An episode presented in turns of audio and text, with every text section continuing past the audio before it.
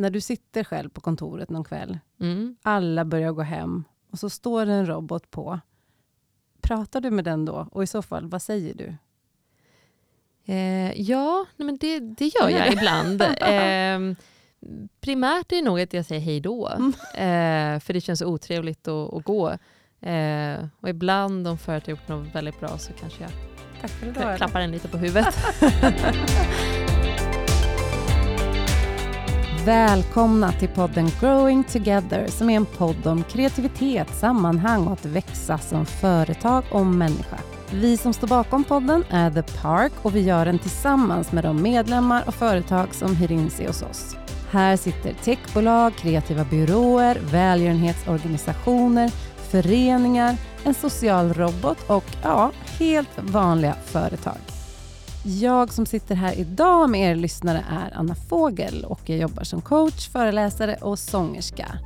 Och jag är här tillsammans med Susanna Dillenbeck som är Head of Marketing and Strategic Partnerships på Furhat Robotics. Idag ska vi prata om sociala robotar, vad sociala robotar är och vilken roll de spelar i vårt samhälle, både nu och i framtiden. Jag är otroligt nyfiken på var vi ska landa det här samtalet och jag har så många frågor.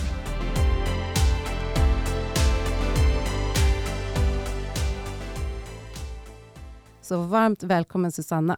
Tack. Så kul att du är här. Tack så mycket.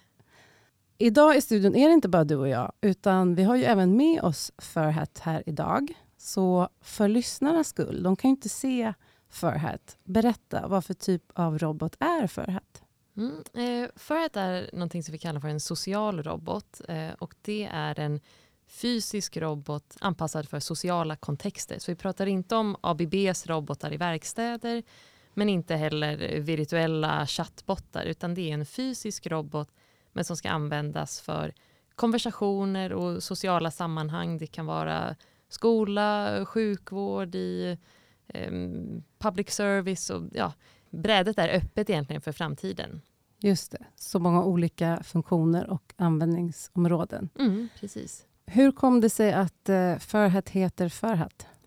Eh, ja, men det kommer egentligen från långt innan företaget grundades. Vi kommer ursprungligen från KTH, eh, från forskning där och vi har funnits i åtta år. Och våra fyra grundare, innan de startade Furhat som bolag så eh, ja, var de forskare på KTH och de hade fått ett uppdrag från London Science Museum att ta med sig en väldigt tidig prototyp av vår robot. Eh, och det började bli lite stressigt i slutet. De hade en en fungerande prototyp men det stack ut mycket eh, sladdar och grejer från, från robotens eh, bakhuvud. Och då bestämde de sig för att sätta en pälsmössa på för de hittade en mössa på kontoret, det var vinter, eh, satte på den där, åkte till London och då var allting på engelska. Så roboten blev känd som eh, The Fur Hat Robot, eh, syftade ju då till pälsmössan såklart.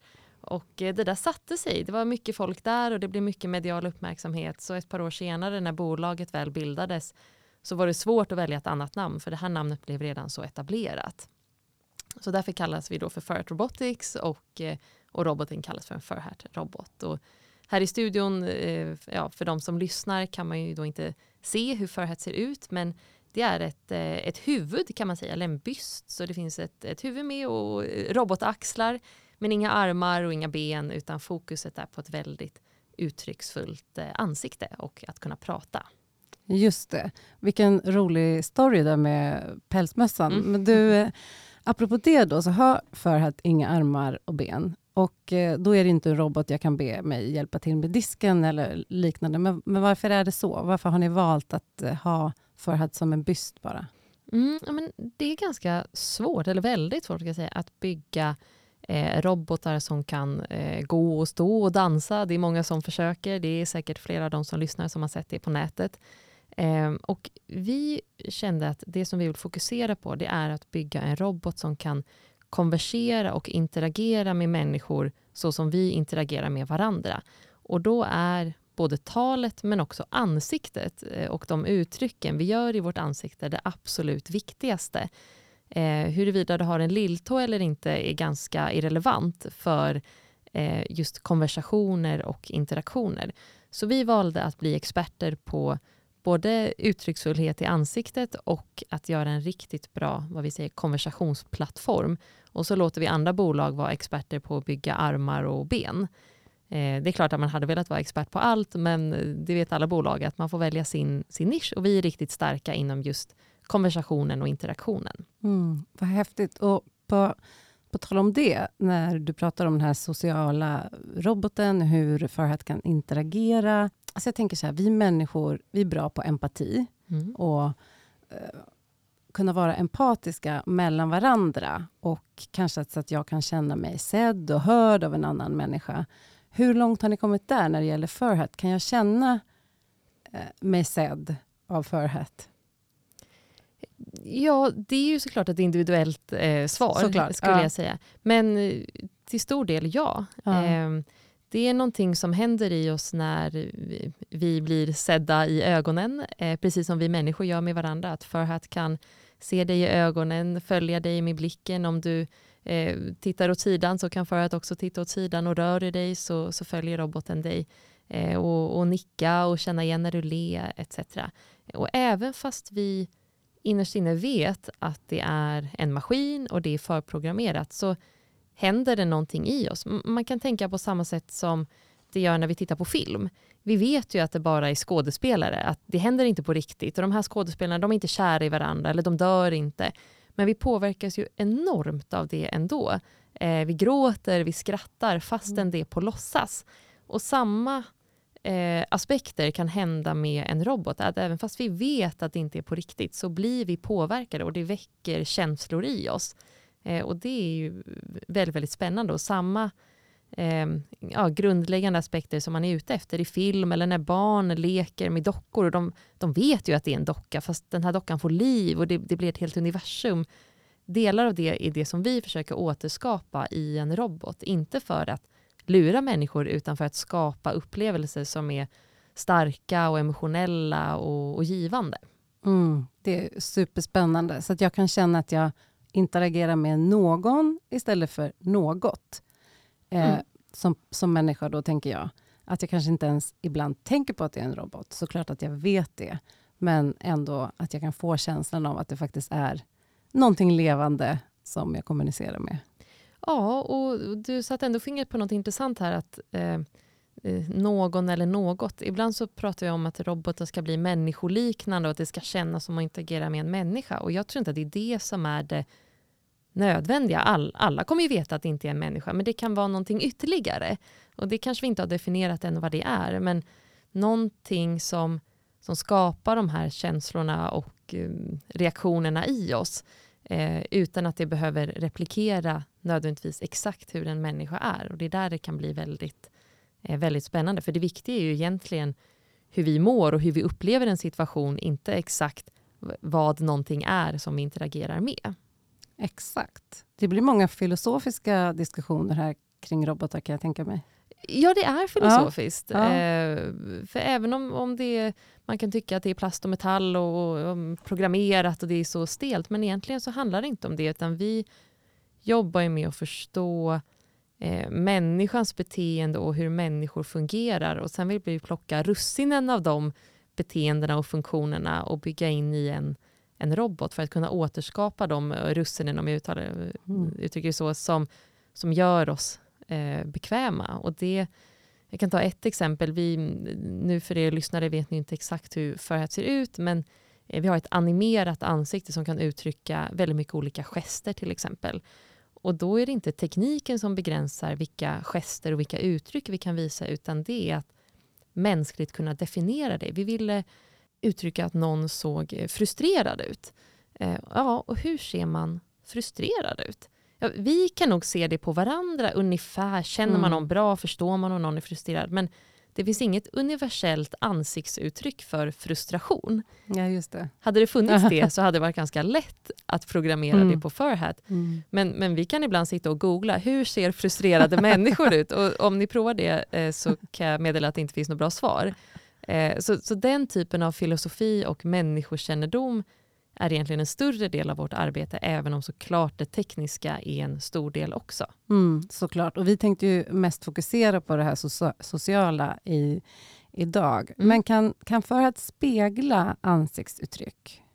Ehm, ja, till viss del. Ja. Ehm, eller jag ska säga, ja, rent tekniskt Ja. igen eh, så funkar Mm. det. Där eh, leenden är bland det enklaste att Mm. identifiera. Eh, men det finns också andra ansiktsuttryck eh, som går att identifiera. Utmaningen är för oss att ta reda på vilken, ehm, om man gör en viss gest, vilken känsla motsvarar det hos människan? Just det. Eh, och där är ett leende ett bra exempel. Att i princip alla kontexter så är ett leende någonting som betyder att man är glad och vi människor har en, en inbyggd beteende att vi nästan alltid speglar en annan människas leende. Mm. Medan om du ser arg ut, dels så kan det vara återigen unikt vad som är arg för dig och då är det inte säkert att jag skulle vilja bemöta din ilska med min ilska. Utan i vissa situationer kanske jag borde bemöta din ilska med lugn eller med glädje. Eller, ja. Precis. Så att det här med att, återigen, att det är inte tekniken som begränsar ofta utan det är faktiskt hur vi eh, tolkar det mänskliga beteendet Mm. och förstå i det högst individuella, i vilken situation ska vi bemöta det med vilket uttryck eller vilka ord eller vilken eh, Precis. känsla. Och läsa av intentionen bakom då mitt beteende eller mitt uttryck också på något sätt. Det är ju supersvårt förstår jag, men väldigt spännande. Ja, men det är väldigt komplext. Det är som att man skulle ge en lärare en handbok att ehm, varje gång en elev eh, säger så här så ska du alltid bemöta det så här. Ja, det förstår ju vem som helst att det inte Mm. skulle funka. Eh, så det är ju så otroligt komplext som dels kommer med en kännedom om människor men också med en kännedom av en specifik individ eller en specifik elev. Eh, och där kommer vi utvecklas med tekniken framåt om vad man kan göra men vi människor är är oerhört komplexa och, och smarta. Och det är svårt att skriva en manual av det och överföra det till ettor och nollor i en maskin. Precis. Ja, vilket arbete ni gör då, att försöka förstå det. Det är ju urhäftigt tycker jag. Mm. Men om du skulle ta några exempel då på användningsområden, därför att ni jobbar ju både med företag och organisationer, men också det görs en del studier också. Mm. Så om du vill lyfta några av de exemplen så att vi kan få ännu mer grepp på vad en social robot kan användas till. Mm, absolut. Och, och jag börjar nästan i den akademiska världen, för i, i dagens läge så är eh, en majoritet av våra kunder inom akademin, så det kan betyda eh, forskare, doktorander som både använder det i sin egen forskning och också i sin utbildning, om man har kurser inom människa-data-interaktion till exempel. Och eh, där finns det studier på allt ifrån hur reagerar eh, barn när de interagerar med robotar över tid? Hur reagerar äldre på att interagera med robotar över tid?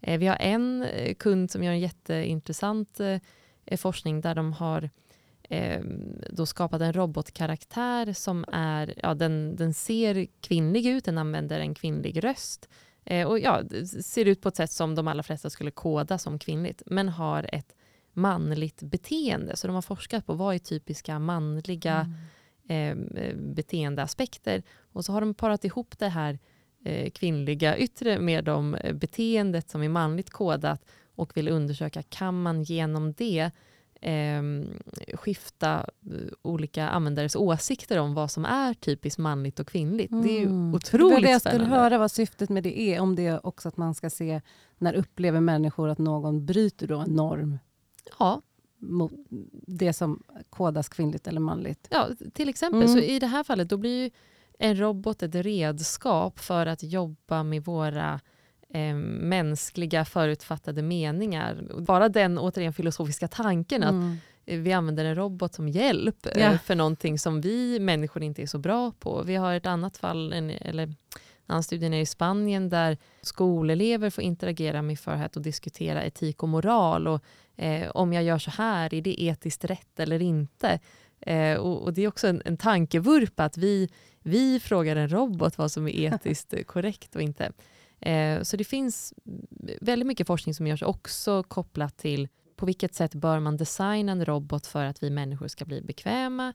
Eh, kan man se vilken typ av röster som man känner sig mer eller mindre bekväm med, vilken typ av ansiktsdesign etc. Så att vi lär oss eh, hur ska vi designa produkter som är så bekväma som möjligt för oss människor att interagera med. Och Det kan ju skilja sig beroende på eh, ålder, kön, eh, kultur, eh, geografi, alla möjliga aspekter. Och ju mer vi lär oss kring det, desto mer så skapar vi framtida produkter som vi vill interagera med och som vi vill ha i vårt samhälle. Mm, det där är väldigt spännande, för där tänker jag att det finns ju de som upplever vissa robotar som läskiga. Mm.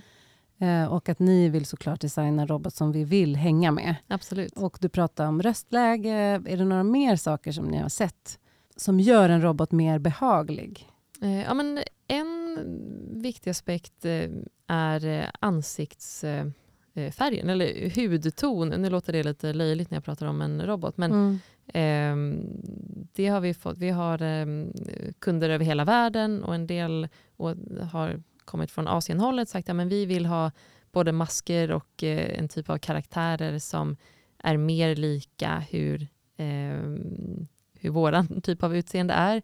Eh, och det är ju en jätteviktig aspekt. För man vill som jag vill inte... kunna känna igen mig ja, i absolut. roboten? Okay. Eh, mm. och detsamma gäller inte bara språk men också dialekter. Vi jobbar med en organisation i Mellanöstern nu där arabiska är ett viktigt språk, men då är det Mm, sitter man i Sverige kanske man tycker ja, men arabiska som arabiska. Nej, självklart inte. Det finns enormt mycket olika dialekter.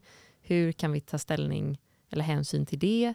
Eh, så det är ju ja, en utseendedimension, en språkdimension, men mm. också en kulturell dimension utifrån eh, hur, eh, hur hälsar man? Hur tittar man varandra i ögonen? Hur, hur uttrycker man sig? Och det är ju, kan ju vara mer kulturellt än än bara grammatiskt. Just det. Och där tänker jag att ni också behöver vara normkritiska i, i de studierna. Ju. Att se vad kommer vi ifrån för norm och hur kan vi involvera andra så att det blir rätt? Absolut. Som i all typ av kommunikation egentligen. Ja, självklart. Mm. Eh, och vi har turen att i vårt eh, 25 personer stora team har vi 12 olika nationaliteter, men det är fortfarande 12 utifrån ja. hela världen, så det täcker inte allt. Men det, det, det är hyfsat bra i alla mm. fall. Eh, men det viktigaste för oss är också att jobba med våra kunder och förstå liksom, där ni är, både kanske organisationsmässigt, vad ni vill göra, vilka är er användar, eh, era användargrupper, så får vi jobba tillsammans med dem och se vad är det som är viktigt i det här fallet? Mm. Ehm, ett annat sånt praktiskt exempel är att eh, på Farhat kan man då använda inte bara olika språk utan också olika röster. Eh, och i de eh, fallen där roboten ska interagera med barn så väljer vi ofta att ha en barnröst och ett barnansikte. Eh, för då blir det också återigen lite mer tillgängligt att man, mm. man pratar med någon som som inte låter så auktoritär mm. utan mer i nära en. Så Nästan som en sagofigur? Ja, liksom. det kan det vara. The Park erbjuder även lokaler till event och möten, studios för olika typer av livesändningar och såklart coworking. Är du nyfiken? Hör av dig till oss.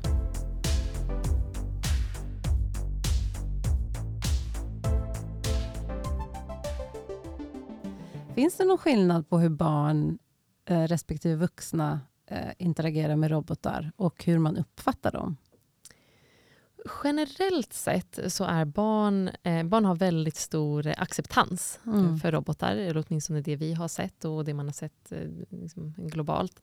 Eh, både utifrån eh, att man känner sig orädd att interagera. Eh, man, barn blir ofta inte så förvånade över att det finns en robot som kan prata. Och det är också en större acceptans för om det till exempel är ett, en karaktär som kanske ser typiskt manlig ut men det är en kvinnlig röst. Liksom den typen av diskrepans reagerar man inte så starkt på som barn. Mm. Medan som vuxna så är vi mer kritiska till att någonting känns som att det inte stämmer. Ja, här var det ett, ett barnansikte med en vuxen röst. Nej, det blir konstigt. Eller ett vuxet ansikte med med en Just barnröst det. eller det här är någon som har mustasch och pratar med en kvinnlig röst. Och här kommer vi tillbaka till det här mm. normbrytande. Ja. Eh, men att vi ofta som vuxna reagerar på det, mm. även fast det är Vi har blivit mer kritiska också, ja. tänker jag, under åren kanske än vad barnen är. Absolut, att... men också att de här normerna sitter så starkt i oss. Ja. Att, nej, men, så här kan det inte vara. Det kan inte mm. vara en, en väldigt eh, liksom, ljus röst som ofta är kvinnlig då, med, en, med ett manligt ansikte med mustasch. Nej, här är det fel. Varför är det fel? Ja. Eh, det är en robot. Mm. Eh, så, så vi är väl lite mer kritiska som vuxna. Mm. Eh, men överlag det som vi ser, och vi har ju gjort väldigt mycket användartester vid det här laget, så är det de allra, allra flesta är väldigt positiva när de interagerar med Furhat och upplever det inte som, eh, som skrämmande eller obehagligt utan tycker att det, det är angenämt och, och roligt. Och trevligt. Ja. Bra. Men eh, några fler exempel då? Eh, som jag har förstått används Furhat också inom vården. Stämmer det? Ja, lite grann. Så Ja. nu har vi ju touchat, vi fastnade på Mm. den akademiska Ja, sidan ja, men också det är för att det fara. är roligt. Ja, det är Ehm, jättekul. Mm. Men vi har ju också en del kommersiella kunder. Det, Mm. Man ska väl säga att vår industri, då, den sociala robotikindustrin, är väldigt, väldigt tidig.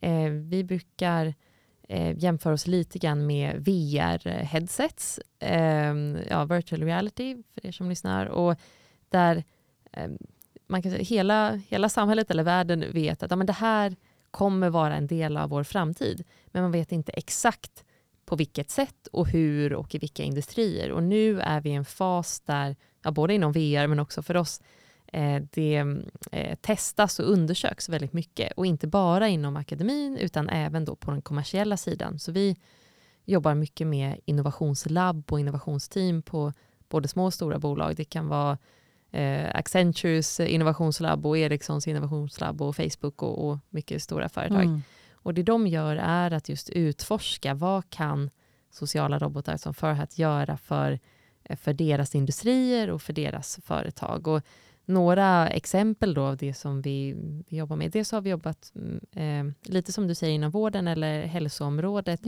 eh, för att skapa en, det blir lite svengelska, men medical screener.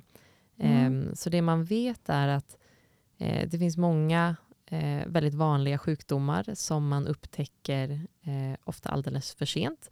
Men där metoden för att identifiera dem är egentligen att man fyller i nästan ett självskattningstest. Okej. Så om man Mm. visste att man låg i riskzonen så skulle det vara väldigt enkelt för en att göra de här självskattningstesten. Men det, det är ju roten till problemet, att man kanske inte vet det.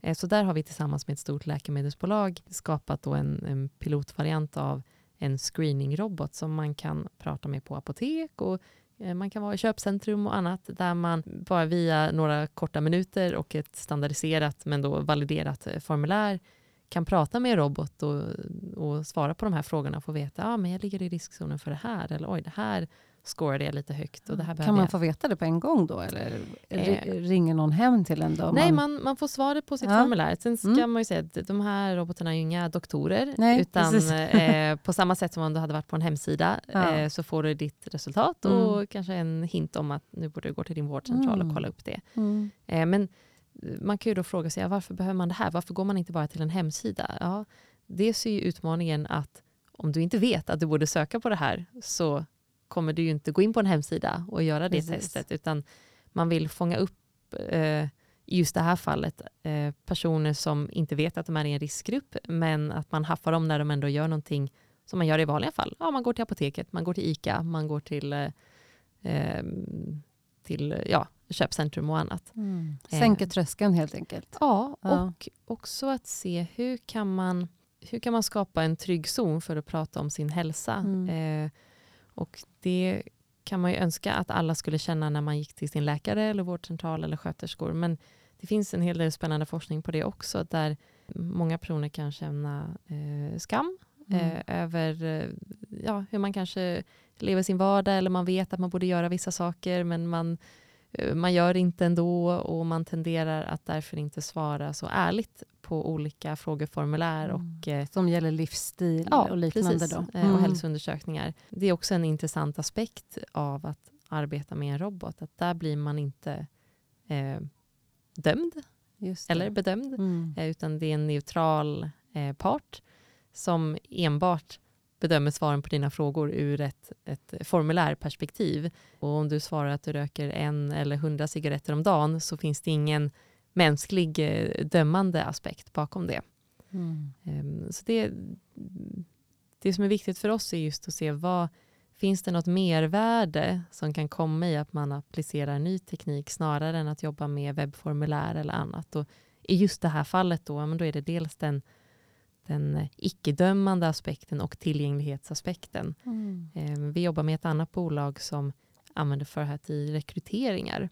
Där Furhat Mm. gör den första eh, screeningintervjun. För att få då en mer fördomsfri rekrytering. Precis. Mm. Eh, precis. Eh, och, eh, och det är också en väldigt intressant aspekt att någonting som vi människor eh, tyvärr har i oss. Vi har fördomar och, och oavsett hur Mm. fantastiska individer vi är så är det svårt att komma runt det. Ja, men det är faktiskt en aspekt som tekniken skulle kunna hjälpa oss Mm. med. Ja, hur kan vi då hitta de, eh, de användningsområdena och fokusera på det? Precis, och också se då som du säger, var kan robotarna komplettera oss Mm. och inte försöka vara människor utan komplettera det vi gör. Och i vissa fall då kanske man föredrar en robot då, som du berättade. Ja, eh, Det kan vara så. Det kan vara så. Mm. Eh, och jag tycker just det här, det, det blir ju lite klyschigt att ja, vi kompletterar varandra, men det är ju det vi, Ja. vi gör. Eh, och det är ju det, är det man försöker få Ja. fram, Mm. att eh, eh, det finns massa saker som vi människor är fantastiska på, som en, eh, som en robot i alla fall, som Furhat inte, inte kan göra. Men det finns också eh, saker som Furhat är bra på, som vi människor ibland kan göra med, med möda och svårighet och ibland har svårt att göra. Till Mm. exempel hålla mm, 2000 intervjuer på exakt samma sätt. Det är en omöjlighet för Mm. oss, eh, för att vi, eh, vi är inte skapta på det sättet. Just de här repetitiva aspekterna, det behöver inte bara vara att flytta runt siffror i ett Google-formulär, utan eh, det kan också vara, vi har en, en organisation nu, de eh, vill jobba med patienter med afasi som har talsvårigheter efter bland annat stroke. Mm. Eh, och det man behöver göra i det fallet är att repetera samma ord och samma mening och samma dialog väldigt, väldigt många gånger.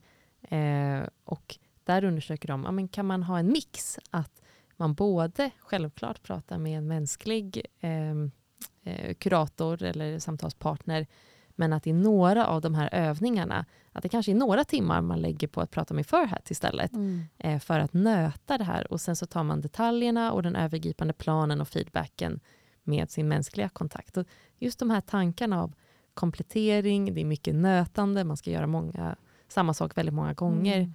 Där tror jag att vi mm, ska gräva djupare och se Mm. hur vi kan hjälpa varandra. Verkligen, och jag vet även inom språkinlärning och så att man kan använda sociala robotar. Ja. Ja. Så, men då har jag en fråga. Mm. Det låter ju så bra. Men ni hanterar, hanterar ju då självklart väldigt mycket data. Mm. Hälsodata, eller jag tänker med barn som kanske anförtror sig då till, till en robot. Eh, hur, hur jobbar ni med det, med integritet och data? För det här tänker jag måste vara väldigt närvarande i ert arbete. Självfallet. Ehm, så när det gäller den akademiska forskningen, då för varje enskilt forskningsprojekt och de som är ansvariga för det projektet, så gör man eh, etiska ansökningar och man förklarar hur man kommer gå tillväga och det här är personerna som kommer vara med och så här kommer deras data hanteras etc. Så det följer liksom det akademiska regelverket. Eh, också kan vara lite beroende på land och vilken del av världen man är i. Eh, På den kommersiella sidan, då blir det ju nästan än viktigare, för det blir ju data som man skulle kunna profitera på. Precis. Ehm, Så som vi har valt att göra det på Furhat är att vi har ingen access alls till eh, våra kunders data. Utan eh, om man tar det här rekryteringsexemplet Yes. eh, som exempel. Vi kan inte, även om vi skulle försöka, se någon data från de intervjuerna och vad kandidaterna har sagt, vilka de är. Vi har ingen access till det överhuvudtaget. Eh, och då är det upp till det företaget, eh, Tengai som de heter, att skapa sin datahantering och de jobbar med sina slutkunder för att eh, bestämma hur man hanterar data inom just deras användningsområde som kan skilja sig från hälso och sjukvårdsdelen etc. Mm. Så för oss som skapare och leverantör av en teknisk plattform så anser vi att det nästan är det säkraste att vi, vi inte har access till det alls och det blir upp till de olika företagen och organisationerna som bygger applikationer på vår plattform. Då. Mm. Bra. En till farhåga. Jag, Mm. jag, jag drar, för jag tänker att det finns ju farhågor och oro kring robotar. Så jag Ja. tänker vi, vi drar dem på en gång. Det låter bra det. Ja, då är det ju att människor tänker, kommer robotarna ta våra jobb? Behöver vi vara oroliga? Eh, nej, är väl det snabba svaret. Mm. Jag tycker att vi ska vara medvetna. Ja. Ehm, det är klart att det kommer ske ehm, en förändring. Eh, oavsett om man tittar på den här typen av fysiska robotar eller robotar i verkstäder eller eh, mjukvarurobotar etc. Så självklart kommer det förändra dynamiken på arbetsmarknaden. Eh, men jag ser inte att det kommer eh, ta över så många jobb så att det inte skapas nya. Och bara om jag utgår från Furhat, men vad är det som behövs med en Furhat-robot? Jo, eh, dels behöver ju någon programmera de interaktionerna som vi ska ha. Man behöver testa dem. Mm. Eh, man behöver kanske designa en fysisk, eh, ett bås eller en podium. Eh, sen ska vi testa det, då vill vi också analysera den datan. När vi anser oss klara, då är det de som ska sköta den operativa driften etc. Så det kommer ju nya typer av jobb, men självklart kommer det vara vissa jobb som eh, på sikt försvinner. Och mm. några av de jobben kan vi säkert vara glada att de försvinner och andra kommer det kännas tråkigt, i alla fall för vissa, mm. vissa grupper. Så medvetenhet, vi ska inte gå in i framtiden och vara naiva, eh, men jag tycker inte heller att vi ska vara rädda. Vi ska inte vara naiva, men inte heller rädda. Och mm. vi ska gå in i det med medvetenhet. Ja. Vad bra ord. Mm.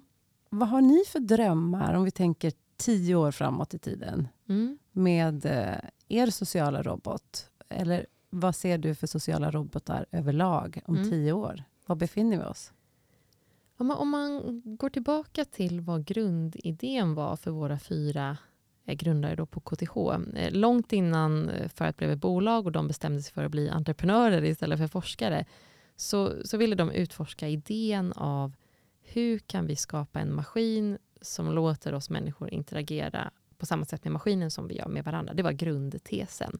Eh, och det var inte givet att det skulle bli ett robotansikte. Det hade kunnat bli något helt annat. Men de eh, gjorde massa forskning och såg att ja, men dels det här med fysiska robotar, eh, den fysiska närvaron var en viktig aspekt. Det rörliga, expressiva ansiktet var väldigt viktigt och talet var viktigt. Så det de kom fram till eh, skapade liksom grunden för förhöret. Men det har alltid drivits av ledstjärnan att vi ska skapa en maskin där vi kan interagera på ett helt naturligt sätt. Inte sitta och skriva på ett eh, skrivbord etc. Eh, så med den här visionen, det är den vi har när vi tittar framåt också.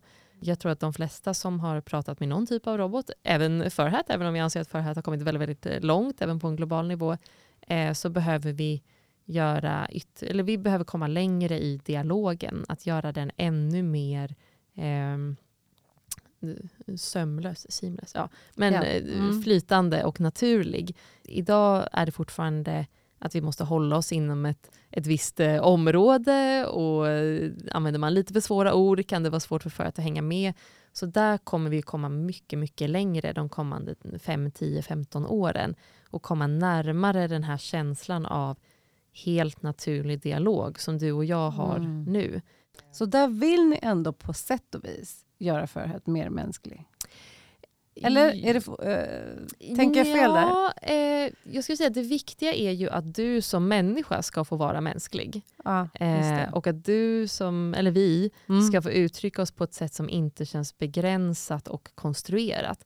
Och, och om man då anser att för att också bli mer mänsklig, mm. ja, det tycker jag är en tolkningsfråga. ja. men Precis. Du ligger så före mig där tänker jag med, ja. med robotar, att jag direkt tänker att det, det ska bli mänskligt. Men jag ställer frågan. Ja, mm. nej men och, och, jag tror att det är det viktiga, att, att man inte ska känna att man måste tänka efter en extra gång. Åh, hur ska jag nu säga det här för att, för att, eller för att en robot ska förstå mig? Utan det. att det kommer naturligt, det bubblar ur en som det gör när du och jag pratar nu. Mm. För jag bara utgår från att hur jag än konstruerar min mening så kommer du nog förstå mig. Eh, och det kan ju nästan vara på samma sätt som om man pratar med någon som man vet eh, håller på att lära sig svenska. Då tänker man ju också efter lite extra. Och eh, när man har övat tillräckligt många gånger tillsammans eller man själv lär sig ett nytt språk så blir man mer och mer flytande. Och dit vill vi komma i interaktionen med en robot också. Mm. Så nu har er robot gått igenom olika stadier. Det är liksom som ett barn man ska träna med först och som, som växer och blir mer och mer avancerad. Och det görs via olika tester och träning. Ja, till viss del. Och sen är vi också beroende på, eh, eller vi är beroende av den, den globala teknikens eh, frammarsch, eller vad säga. Mm. Eh, för att i Furhat så använder vi inte bara det vi har tagit fram själva, utan vi nyttjar också tjänster från globala bolag som Microsoft och Google och Amazon, som inom vissa domäner, i synnerhet när det gäller eh, att både eh, ja, översätta det vi säger till text och sen översätta text till språk igen. Där är de överlägset bäst. Eh, man kan tänka lite som Google Translate. Det finns ju inget annat bolag i världen som skulle ge sig på att skapa en global översättningsmotor för man vet att Google har kommit längst. Yeah. Men även Google eller Google Translate har sina begränsningar och det Yes. blir bättre för varje år. Och på samma sätt fungerar det med, det kallas för text to speech och speech to text. De tjänsterna som då eh, överför eh, språk till text och vice versa. Eh, så där, där händer det saker nästan på månadsbasis och det kommer Mm. fortsätta utvecklas enormt mycket. Men för oss på Förhärd, det spelar ingen roll om vi jobbade dygnet runt, för vi är också lite beroende av vart ligger den här tekniken på global nivå och när den gränsen flyttas framåt, då flyttas även Förhärds gräns framåt. Såklart. Och det måste också vara svårt att se och förutspå var tekniken kommer vara om tio år. Ja, Eftersom viss det går så, så snabbt. Eller har ni en föraning om hur det kommer att se ut? Ehm, till viss del. Vi har ju lyxen att få eh, ha några av våra grundare är eh, delvis professorer på KTH och jobbar också i vårt bolag och många av våra kunder är ju några av världens främsta forskare inom det här området så att de är ju med och gör saker i den absoluta framkanten och då får man en hint om vart saker är på väg. Men vi kan ju omöjligt veta allting och, och på ett, två år, ja men det är ju en överskådlig framtid, men Mm. 10-15 år, om man blickar bakåt 10-15 år, så har det ju hänt saker som man aldrig någonsin kunnat tänka sig Mm. och det är klart att det kommer vara så inom vårt område Mm. också. Men det är också det som är lite kul, eller hur? Absolut, Ja, absolut. Det, gör det, svårt att allting. göra, det är svårt att göra fem och tioårsplaner ibland. ja men, exakt. Men det, med- det är det för alla, även om man inte jobbar med robotar. ja, absolut. Men du, jag tänker på en sak. Många människor är ju ensamma och lever ensamma. Mm. Och eh, det finns ju många studier på att vi mår bra av goda sociala relationer. Mm. Det påverkar hälsan positivt. Jag förstår att en robot inte kan ersätta en människa. Men skulle potentiellt då en social robot kunna bli ett så bra sällskap att den skulle kunna hjälpa mot känslan av ensamhet? Ja, det, det tror vi Mm. och många andra. Och som du säger, det är, det är skillnad på att prata med sin släkting eller sin vän och prata med en robot. Eh, Men eh, vi pratade lite om det innan här, att om huruvida robotar ersätter människor eller inte. Men det är många som är ensamma idag och där eh, vi kommer aldrig betala människor för att sitta och hålla dem sällskap, även om vi kan önska att det var så. Och då kan robotar fylla en lucka. I synnerhet, eh, kanske är lite subjektiv, en robot som Furhat, men som har ett väldigt eh, expressivt ansikte och som kan följa en med blicken och, eh, och bekräfta en när man Mm. pratar. Det eh, talar till våra mänskliga mekanismer av hur man skapar välbefinnande. Just det. Och är vi där idag redan eller är det framtiden? För Furhat är det framtiden. Mm. Det finns eh, enklare varianter av mm, robotar eller Mm. produkter som är mer eh, kanske avancerade varianter av eh, eh, touchpads där man kan ha videomöten och annat och man kan eh, bli påmind som äldre om sina mediciner etc. Mm. Men vi har ett tag kvar innan det finns så enkla produkter så att man kan sätta in det i en äldre persons hem och det behövs inte uppdateringar och, ja, och det är annat. kostnader också Och det är en såklart. kostnadsfråga. Så att, ja. eh, tittar man ur Furhats eller liknande robotars eh, perspektiv så har vi ganska många år kvar innan det blir en konsumentprodukt. Mm. Jag vet att eh, vi sitter på The Park där vi båda är medlemmar, Mm. både Furhat och jag själv då, som medlem. Ett tag så var ju Furhat, eh, när man kom upp för trappan här och gav strösslade med komplimanger. Ja. Eh, det var väldigt trevligt Ja. och jag måste säga att jag påverkades positivt av det. Jag kan även bli glad bara mitt så här, projektprogram, nu använder jag liksom Asana, Mm. säger så här, eh, Good morning Anna, here's your day today, Mm. this is your to-dos today. Eh, Eller så här, well done, alltså all den som är mer så gamification-aspekterna. Mm. Så att jag tänker mig att det borde kunna funka. Eh, för att bara sådana små saker tycker jag talar till mitt eh, känsloliv. Absolut, och, och då utgår jag ändå från att liksom, du, liksom jag och vi som sitter Mm. på The Park träffar ju jättemånga människor varje Yes. dag och vi får frågor och vi pratar. Mm. Eh, men tänker man till extremen att det finns eh, personer, kanske primärt äldre men också andra som det kan gå dagar utan att man pratar, det kan gå dagar utan att man får bekräftelse. Mm. Eh, där är ju en, antingen en komplimang eller bara en fråga. Hur mår du idag? Någonting som gör att man säger några ord varje dag. Det kan vara på den banala nivån som det kanske gör allra mest skillnad. Exakt, och där tänker jag, för nu jobbar jag ju med samtal som coach. Och Mm. Många klienter uttrycker ju att det är så skönt att prata om saker högt. Ja. Att, res- att få resonera högt och höra sin egen röst Mm. kring det. Eh, nu är det ju fint att då kan man få ändå bekräftelse. Mm. Men även utan det tänker jag just det här att bara gå tyst hemma. Att ha någon att konversera med och att höra sig själv resonera. Mm. finns det ju också en, eh, ett syfte med. Ja, absolut. Och det här är ju ändå en robot som redan idag och eh, i synnerhet i framtiden eh, kan till viss del förstå vad man säger och svara på rätt sätt och humma på rätt ställen och allt sånt där. Och det kommer ju, den förmågan blir ju bara allt starkare. Eh, Så bara funktionen att kunna ställa frågor, ställa följdfrågor, Mm. nicka, titta en i ögonen. eh, Nu ju, gör vi det. Ja, Ja, nu nickar vi eh, och tittar varandra i ja. ögonen. Nej, och det är till viss del eh, det som, som, inte för att jag vill liksom förringa ditt jobb som Nej. coach, men det är ju kanske det viktigaste man gör. Man Mm. ställer väldigt väl valda frågor och sen är man 100% närvarande Exakt. och uppmärksam. Och det, eh, det är ju någonting som en robot också skulle kunna göra. Mm. Och så får man välja sina sammanhang. När är det passande och när är något annat passande? Exakt. Så roboten kommer vara en komplement till mitt eh, jobb. Ja. Eller kanske Kan kan, coacha, coacha dig kanske. Ja. Ja, så jag får träna. Ja. Ja. Susanna, är det någonting du tycker vi har glömt? För tiden går ju så snabbt eh, när man har roligt. Eh, vad, vad har vi inte tagit upp idag som är viktigt? Berätta.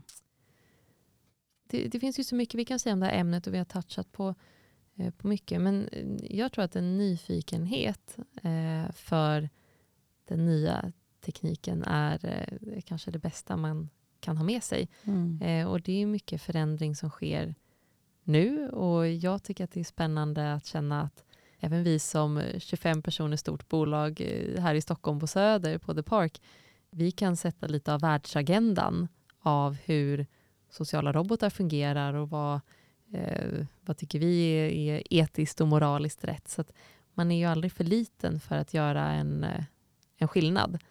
Eh, och med det tycker jag också man ska ha med sig att eh, robotik, det låter så otroligt tekniskt. Som Mm. att man måste ha gått liksom, åtta år programmeringskurs på KTH för att kunna jobba här. Psykologi och, och psykologi Mm. och förstå människor. Ehm, så det kanske är mitt andra medskick. Jag har själv en, en bakgrund eh, inom ekonomi, eller jag läste ekonomi och sen var jag managementkonsult i många år. Eh, så kommer inte alls från ett liksom, supertekniskt eh, håll.